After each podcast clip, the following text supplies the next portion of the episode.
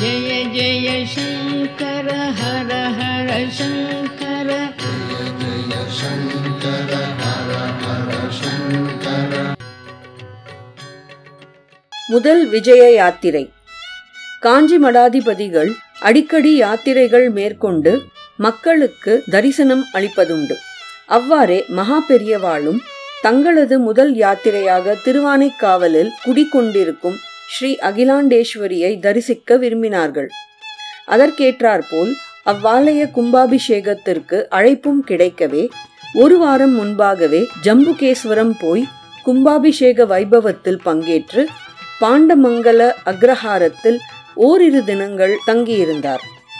ஸ்ரீ மகா சுவாமிகள் 65வது ஆச்சரியரான ஸ்ரீ மகாதேவேந்திர சரஸ்வதி அவர்களின் சமாதியை தரிசிக்க விரும்பினார். சுவாமிகளின் அதிஷ்டானம் ராமநாதபுரம் மாவட்டத்தில் இளையாத்தங்குடி எனும் கிராமத்தில் இருந்தது. இடையே பல கிராமங்களை கடந்து மக்களின் மரியாதைகளை ஏற்று ஆசி வழங்கியபடி யாத்திரையை மேற்கொண்டார். புதுக்கோட்டை மக்களின் அன்பு பிடியில் சிக்கிக் கொண்டார். 15 நாட்கள் அங்கு தங்குவதற்கு சம்மதித்தார். புதுக்கோட்டை மக்களின் அன்பும் மரியாதையும் ஸ்ரீ காஞ்சிமட வரலாற்றில் முக்கிய இடம் பிடித்தது என்றால் மிக இல்லை. பெரும் எண்ணிக்கையில் மக்கள் திரண்டு தங்களது இளம் குருவை கொண்டாடி மகிழ்ந்தார்கள். புதுக்கோட்டை மன்னரின் இளைய சகோதரர் ஸ்ரீ விஜய ரகுநாத துரை ராஜாவும் திவான் வெங்கட் ராமதாஸ் நாயுடுவும் மற்றும் பல அரசு ஊழியர்களும் மகானுக்கு உகந்த மரியாதை செலுத்தி கௌரவித்தனர்.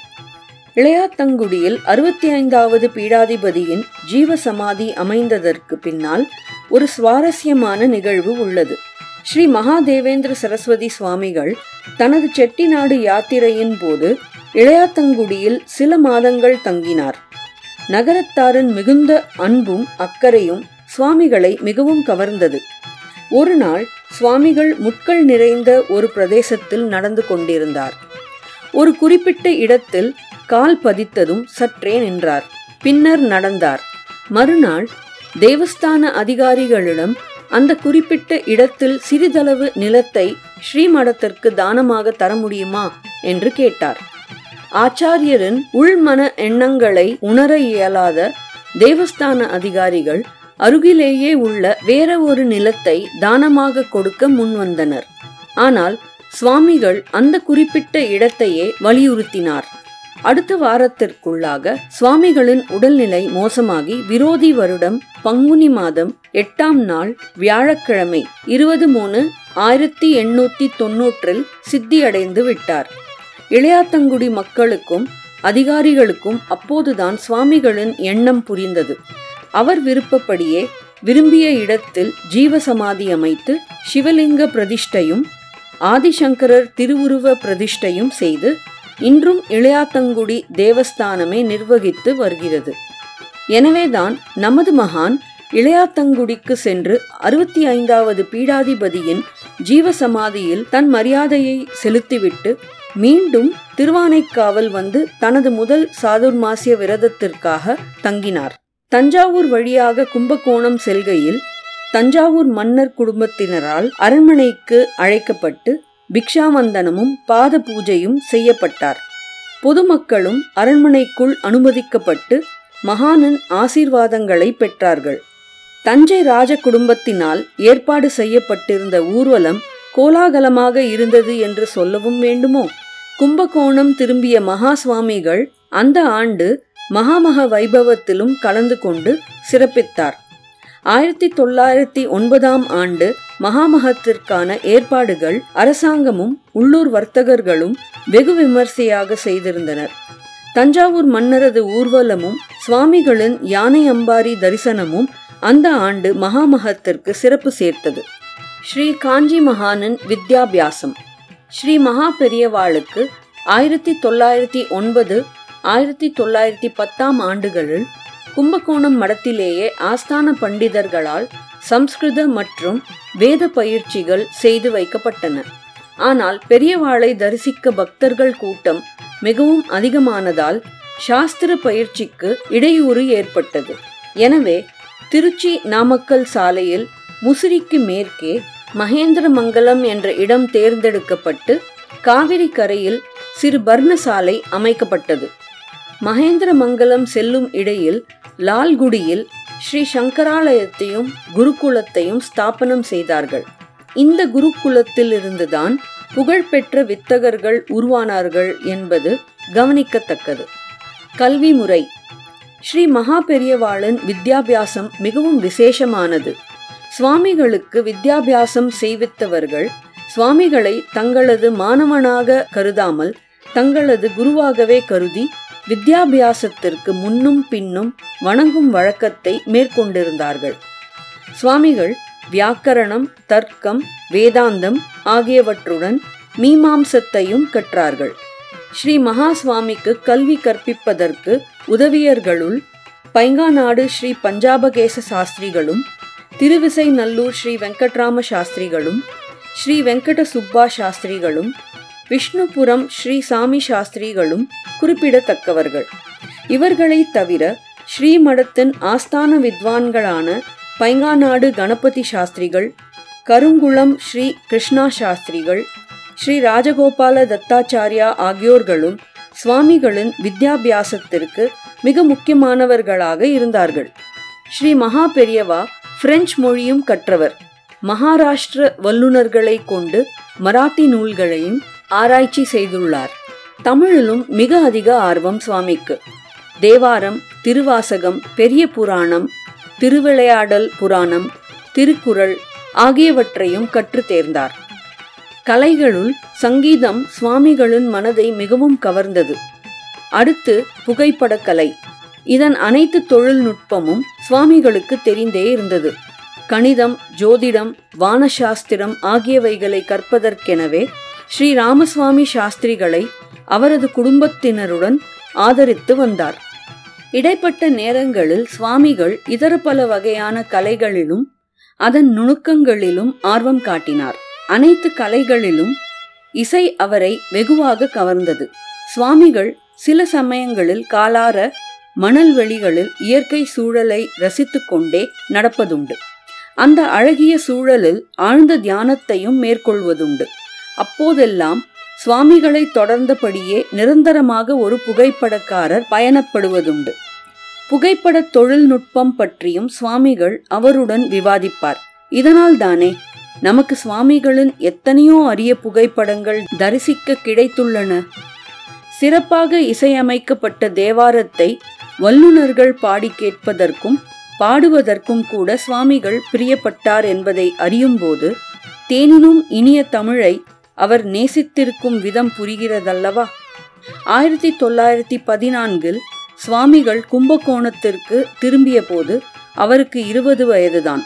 ஆனால் அதற்குள்தான் எத்தகைய ஞானம், தீர்க்க தரிசனம், அனைத்து துறைகளிலும் சான்றோர் வியக்கும் வகையான அறிவாற்றல், நினைவாற்றல்! மகேந்திரமங்கலத்தில் சுவாமிகள் தங்கியிருந்ததன் நினைவாக அங்கே சங்கராலயம் அமைக்கப்பட்டது. கும்பகோணத்தில் தங்கியிருந்த நாட்களில் 30 கிலோமீட்டர் தூரத்தில் உள்ள கங்கை கொண்ட சோழபுரத்தில் வருடத்திற்கு ஒரு முறையாவது சென்று தங்குவார் சுவாமிகள். தஞ்சை பெரிய கோயில் பாணியிலேயே கட்டப்பட்டிருந்த சிவாலயத்திற்கு சென்று அதன் சிலாசாசனங்களை பற்றி ஆராய்ச்சிகளையும் செய்து வந்தார் சுவாமிகள். 20 வயதிற்குள் ஸ்ரீ காஞ்சி பீடத்தின் பீடாதிபதிக்கான அனைத்து அறிவாற்றலையும் பெற்றார் என்றுதான் சொல்ல வேண்டும். மகா சுவாமிகளின் கல்வியின் போது நிகழ்ந்த ஒரு சுவாரஸ்ய நிகழ்வு. பைங்காநாடு கணபதி சாஸ்திரிகள் என்பவர் சுவாமிகளின் ஆச்சாரியர்களில் ஒருவர் என்பதை குறிப்பிட்டிருக்கிறோம். 40 வயதுக்குள் 100க்கும் மேற்பட்ட புத்தகங்கள் சம்ஸ்கிருத மொழியில் எழுதியவர். மகோபாத்தியாய பட்டத்தை அரசாங்கம் அவர் மறைந்த 10 நாட்களுக்கு பிறகு கொடுத்து கௌரவித்தது. அத்தகையவர் சுவாமிகளுக்கு தினம் 1 மணி நேரம் காலை மாலை வேளைகளில் கற்பிக்க செல்வதுண்டு. சில வேளைகளில் காவிரி கரையோரம் மணல் வெளியில் அமர்ந்தும் பாடம் நடத்துவதுண்டு. அப்படி ஒரு தினம் கணபதி சாஸ்திரிகள் பாடம் நடத்தி கொண்டிருக்கும் போது இளம் வயது மாணவனாக மகா சுவாமிகள் தனது இடது கரத்தின் விரல்களால் மண்ணை அலைந்து கொண்டிருப்பதை ஆசிரியர் கவனிக்கவே செய்தார். அடுத்த நாள் வழக்கம் போல் ஸ்ரீமடத்திற்கு சென்றார் சாஸ்திரிகள். மகா சுவாமியின் முன் வணங்கிவிட்டு, கும்பகோணத்தை விட்டு என் கிராமத்திற்கு நான் திரும்பி செல்வதற்கு தாங்கள் அனுமதி தர வேண்டும் என்றார் சாஸ்திரிகள். மகாசுவாமி ஆச்சரியப்பட்டு போய், என்ன திடீர்னு இப்படி ஒரு வேண்டுகோள் என்றார். சாஸ்திரிகள் தீர்க்கமாக பதிலளித்தார். அறிவாற்றலை பெற வேண்டும் என்று விரும்பும் ஒரு மாணவன் பாடம் கற்பிக்கப்படும் போது அதிலேயே கவனமாக இருக்க வேண்டும். ஆழ்ந்த கவனம் மிகவும் அவசியம்.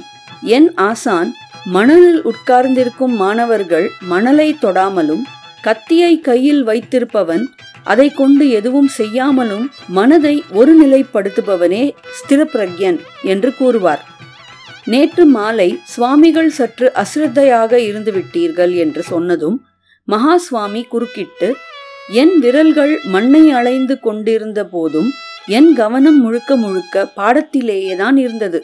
நேற்று மாலை நீங்கள் சொல்லிக் கொடுத்த அனைத்தையும் ஒரு வார்த்தை பிசக்காமல் அப்படியே திரும்பி சொல்கிறேன் என்று விட்டு சொல்லி காண்பித்தார் சாட்சாத் சரஸ்வதி ஸ்வரூபமான அந்த மகான். கணபதி சாஸ்திரிகள் மகானின் அபார நினைவாற்றலையும் கூர்ந்த கவனிப்பையும் புரிந்து வியந்து போனார். உங்களுக்கு இனிமேல் நான் தேவையில்லை, சுவாமிகள் அனைத்தையும் ஆச்சாரியர்கள் இல்லாமலேயே தாங்களாகவே அறிந்து கொள்ள முடியும், அதனால் எனக்கு அனுமதி கொடுங்கள் சுவாமி என்றார். மகா சுவாமிகள் ஸ்ரீ கணபதி சாஸ்திரிகள் போன்ற மகா பண்டிதரை அவ்வளவு சுலபமாக பிரிய மனமில்லை. மகா சுவாமிகளின் வேண்டுகோளை ஏற்று மேலும் 10 மாதங்கள் ஆச்சாரியனாக தொடர்ந்தார். சித்தம் என்பது கண்ணாடியில் முகம் பார்க்கிறோம், அழுக்காக இருந்தால் பார்க்க முடிவதில்லை. சுத்தமாக துடைத்துவிட்டு பார்த்தால் முகம் நன்றாக தெரிகிறது. சுத்தமாக துடைத்த கண்ணாடிதான் என்றாலும் ஆடிக்கொண்டே இருந்தால் சரியாக தெரியுமா? எனவே அது சுத்தமாகவும் இருக்க வேண்டும், ஆடாமல் நிலையாகவும் இருக்க வேண்டும். சுத்தமாக நிலைத்த கண்ணாடியாக இருந்தால் உண்மை பிரகாசிக்கும். சித்தம் என்பது கண்ணாடி போன்றது, பரமபொருள் உண்மை. ஸ்ரீ காஞ்சி பெரியவரின் உபதேச மஞ்சரி 1911 முதல் 1915 வரையில் ஸ்ரீமடத்தின் நிர்வாகம். ஸ்ரீ மகா சுவாமிகள் மைனராக இருந்ததால் ஸ்ரீமடத்தின் நிர்வாகம் சட்டப்படி 1911 முதல் 1915 மே மாதம் வரை கோயம்புத்தூர் ஜில்லா கொழுஞ்சிவாடி கிராமத்தை சேர்ந்த ஸ்ரீமான் சிஹெச் வெங்கட்ரமண ஐயர் என்பவரை கார்டியனாக கொண்டு இயங்கியது. 1915 மே மாதம் ஸ்ரீ சங்கர ஜெயந்தி அன்று மகா சுவாமிக்கு 21 வயது பூர்த்தியாகவே நிர்வாகம் சுவாமிகளுக்கு கீழ் வந்தது. இருப்பினும் ஸ்ரீ பசுபதி ஐயர் என்பவரே ஸ்ரீமடத்தின் ஏஜெண்டாக இருந்து செயல்பட்டார். இந்த வைபவம் மிக சிறப்பாக கொண்டாடப்பட்டது. இந்நன்னாளில் வேத சாரங்களை அனைவரும் அறியும் பொருட்டு ஆரிய தர்மம் என்ற தமிழ் பத்திரிகை ஸ்ரீமடத்து வெளியீடாக வெளியிடப்பட்டது. பல மொழிகளில் ஸ்ரீமடத்தின் சரித்திரம் வெளியிடப்பட்டது. மடத்தில் இருந்த தாமிரப்பட்டயங்கள் திருவனந்தபுரம் ஜிலா சாசன பரிசோதகர் திரு டி ஏ கோபிநாத ராவ் அவர்களால் பரிசோதிக்கப்பட்டு புத்தக வடிவமாக வெளிவந்தது. ஆச்சாரிய காயத்ரி மந்திரம் ஓம் காஞ்சி வாசாய வித்மஹே சாந்த ரூபாய தீமஹி தன்னோ சந்திரசேகரேந்திர பிரச்சோதயாத். இந்த மந்திரத்தை குறைந்த பட்சம் தினம் 21 தடவையாவது சொல்லி வர குரு கடாட்சம் பரிபூரணமாக கிடைக்கும்.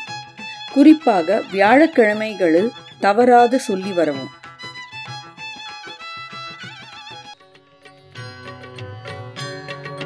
ஜெய ஜெய சங்கர ஹர ஹர